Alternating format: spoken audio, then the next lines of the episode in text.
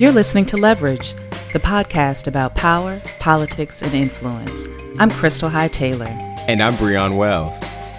So today's guest on Leverage is the one, the only, the incomparable Mr. David Morgan. David, how are you today? I love that introduction. I'm doing it. So listen, I know that we're going to spend some time talking about one of your latest ventures. And I say latest because the Multicultural Media Correspondents Association is still not quite 5 years old yet. But do me a favor and tell the audience a bit about yourself, but also how MMCA came to be. Sure.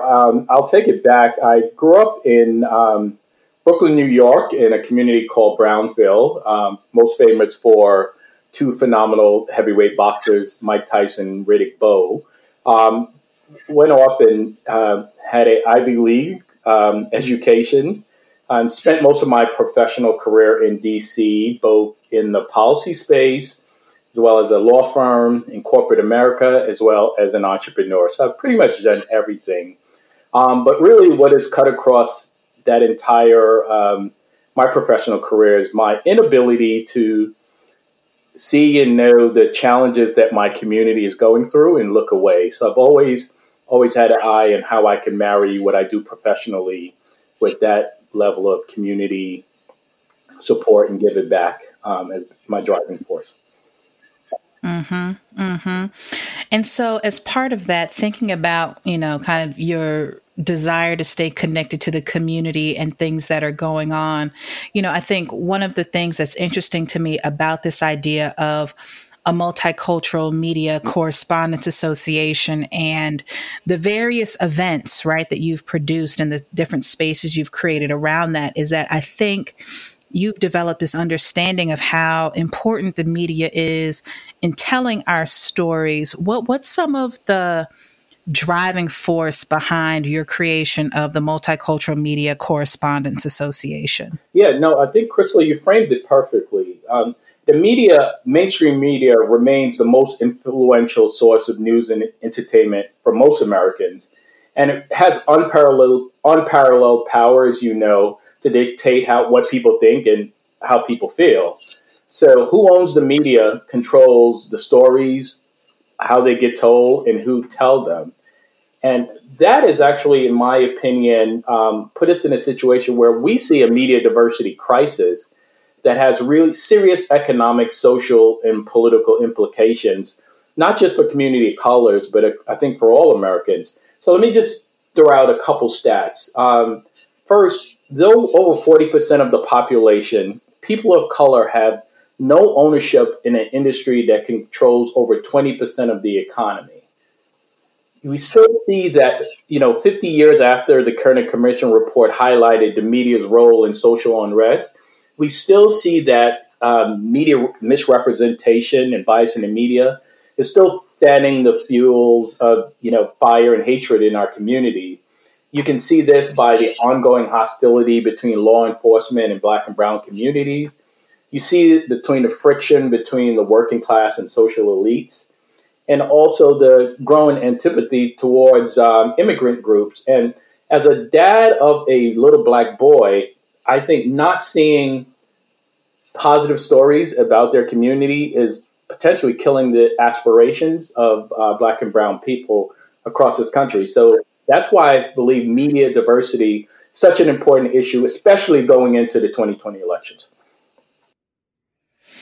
Interesting. And so on this vein of increasing or improving media diversity, what role do you see the Multicultural Media Correspondents Association playing? Like kind of what's the vision for that organization and how do y'all feel positioned to help change some of this media diversity crisis? No. Thank you so much. As you lay out, let me be clear. We view this as a call to action. When we launched this 4 years ago, and we are doing everything we can to sustain it. And we're super excited that our tribe is growing stronger and more powerful, and our message is becoming more sharp and crystal clear, and I think cutting through the noise. Specifically, there are three areas that we're focusing our attention. First is regards to sort of making this a priority issue and building public awareness, not just in the general public, but also on Capitol Hill. And so we've been engaging very directly, building champions on Capitol Hill that we're super excited about. And as you know, over the last 4 years, quite a few powerful members of both the CBC, CHC, and also the APAIC, the Asian Pacific American organizations have joined on, and this effort is bipartisan. The second is we wanted to be in the solutions business. As you know, no one invests in problems. They invest in solutions. So we've been hosting a series of panel discussion, bringing together experts, and wanting to position ourselves as a trusted convener, a bridge to bring the sides together for solution-focused discussions. Third, what we think is most important, we believe ownership and helping the next generation of media influencers of color is a key part of this strategy. So we have launched and we are going to be rolling out our Next Gen Big Break Influencer Program that will, in addition to providing information, we'll also be providing resources, and we'll be launching later this year a pitch competition to provide critical financing to what I think is a barrier for a lot of the next gen of creators. So those are our three primary focus, and we think if we keep at it, we'll move the needle. I definitely think you're onto something with all of this. And you know, it's interesting.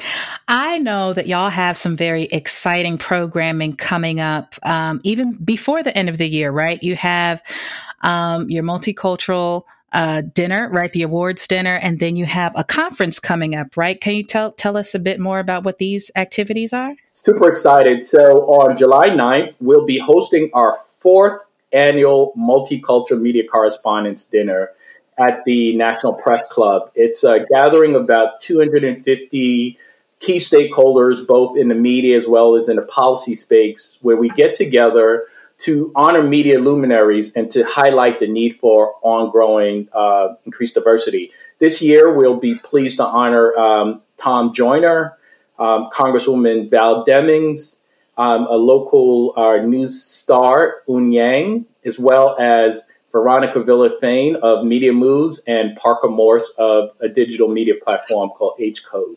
And also we have Sherry Shepard and Kim Whitley hosting, so we're going to have a great time at what our multicultural version of the White House Correspondents' Dinner. But as you correctly highlighted, the next day on Capitol Hill, we're getting down to work with those solutions I talked about. We'll be hosting our first ever Media Diversity Innovation Summit on Capitol Hill. It's going to be an all-day event. We'll have 4 or 5 panel discussions, a couple fireside chats. We'll have media stakeholders in the ownership space, in the corporate executive suite. We'll have pioneers such as Ellen Zia, Dorothy Gillum, giving their overall perspective. And we'll end actually with a great fireside chat with the distinguished Robert Brown, who, as you know, was the comms director, both for Dr. King, as well as President Nixon, and an advisor to numerous presidents since. And he'll be sitting down with one of my favorite MSNBC contributors and professor, Dr. Eddie Glaude Jr., for a really great discussion. So we're super excited about that. But that's not it. We're actually closing the summit with a reception at the Capitol View to honor media, journalists of color, and members of Congress of color, to highlight all they're doing on behalf of the American people and reinforce what is our call to action, which is to make sure that the coverage of the 2020 election reflects the diverse electorate that recently elected the most diverse Congress ever. Let me ask you, you know, so what's interesting to me about MMCA and the different projects y'all have overtaken is that you had the benefit of launching, you know, in the last 2 years of President Obama's terms, and now you've had the last 2 years, right, of President Trump's first 2 years in office.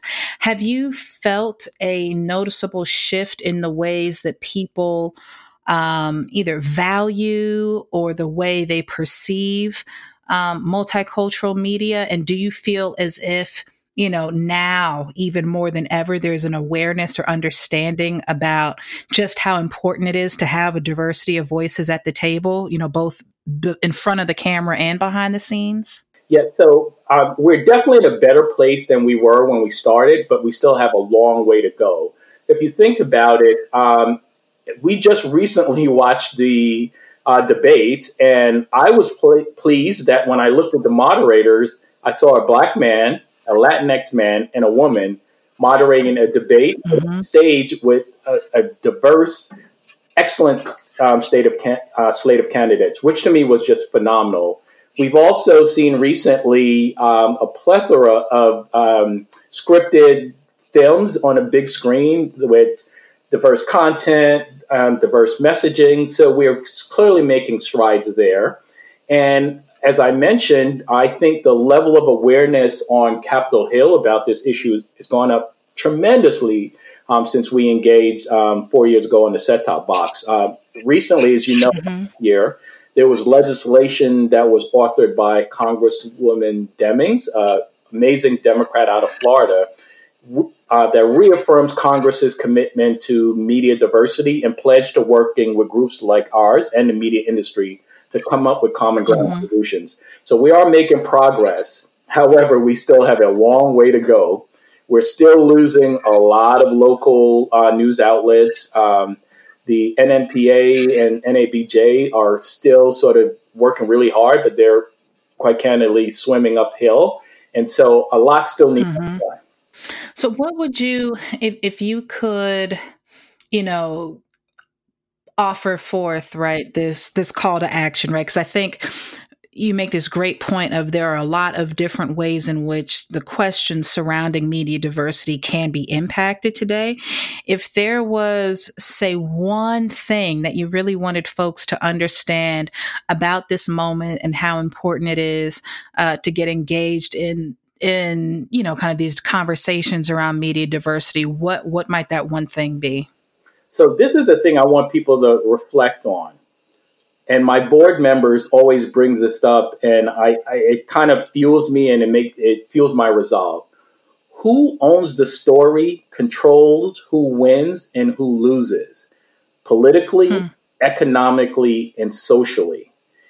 Now that we're going into this incredibly decisive election with a changing demographic, so polarized, not really focusing on the role that media will play on sort of the level of social competency, cultural competency in our country would be sort of harmful for everyone.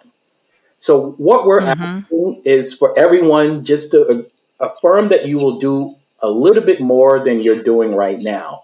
As simple as log on to www.mmcadc.org, finding out more about what we're doing, or following us on social media at mmcadc.org to help us build a community and to continue to drive our agenda forward. So everyone could do a little bit more and just understand the seriousness and just pledge to do more and let us be a bridge to helping that come to fruition. Again, it's www.mmcadc.org. And if you're in the media business, please, while you're there, sign up for our media directory so we will know who you are and we will make sure we help you get your big break.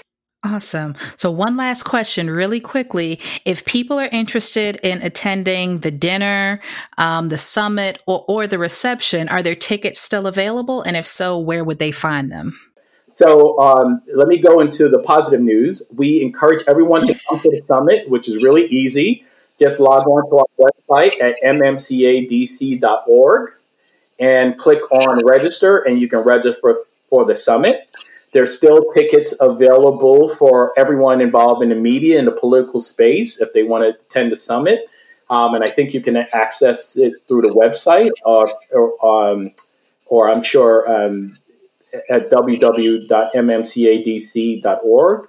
The dinner, unfortunately, like the White House Correspondents' Dinner, is always oversubscribed and it's not available. However, my team tells me that a lot of it will be live cast. I know that one of our partners, the DC Film Office, will be covering the red carpet. And I believe a lot of our local news partners will be showing footage. So we will definitely try to let the magic get out to the public. But we, more importantly, this is an ongoing effort. So just follow us on social media. You'll hear about what we're doing. And please log on to our website at www.mmcadc.org to find out all of the things that we're doing to move the needle on media diversity. Awesome. Well, thank you so much for your time. I'm looking forward to hearing about how everything goes and continued success on all your amazing work. You've been doing some great stuff, and I'm really proud of you. Well, thank you so much, and I appreciate the chance to chat with you and your audience. Awesome. Thanks so much, David. Talk to you later. You're listening to Leverage, the podcast about power, politics, and influence.